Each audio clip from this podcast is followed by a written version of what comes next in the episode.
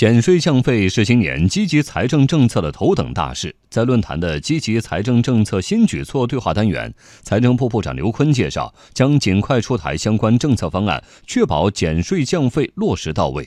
从五月一号起，下调城镇职工基本养老的单位缴费比例，减轻企业负担。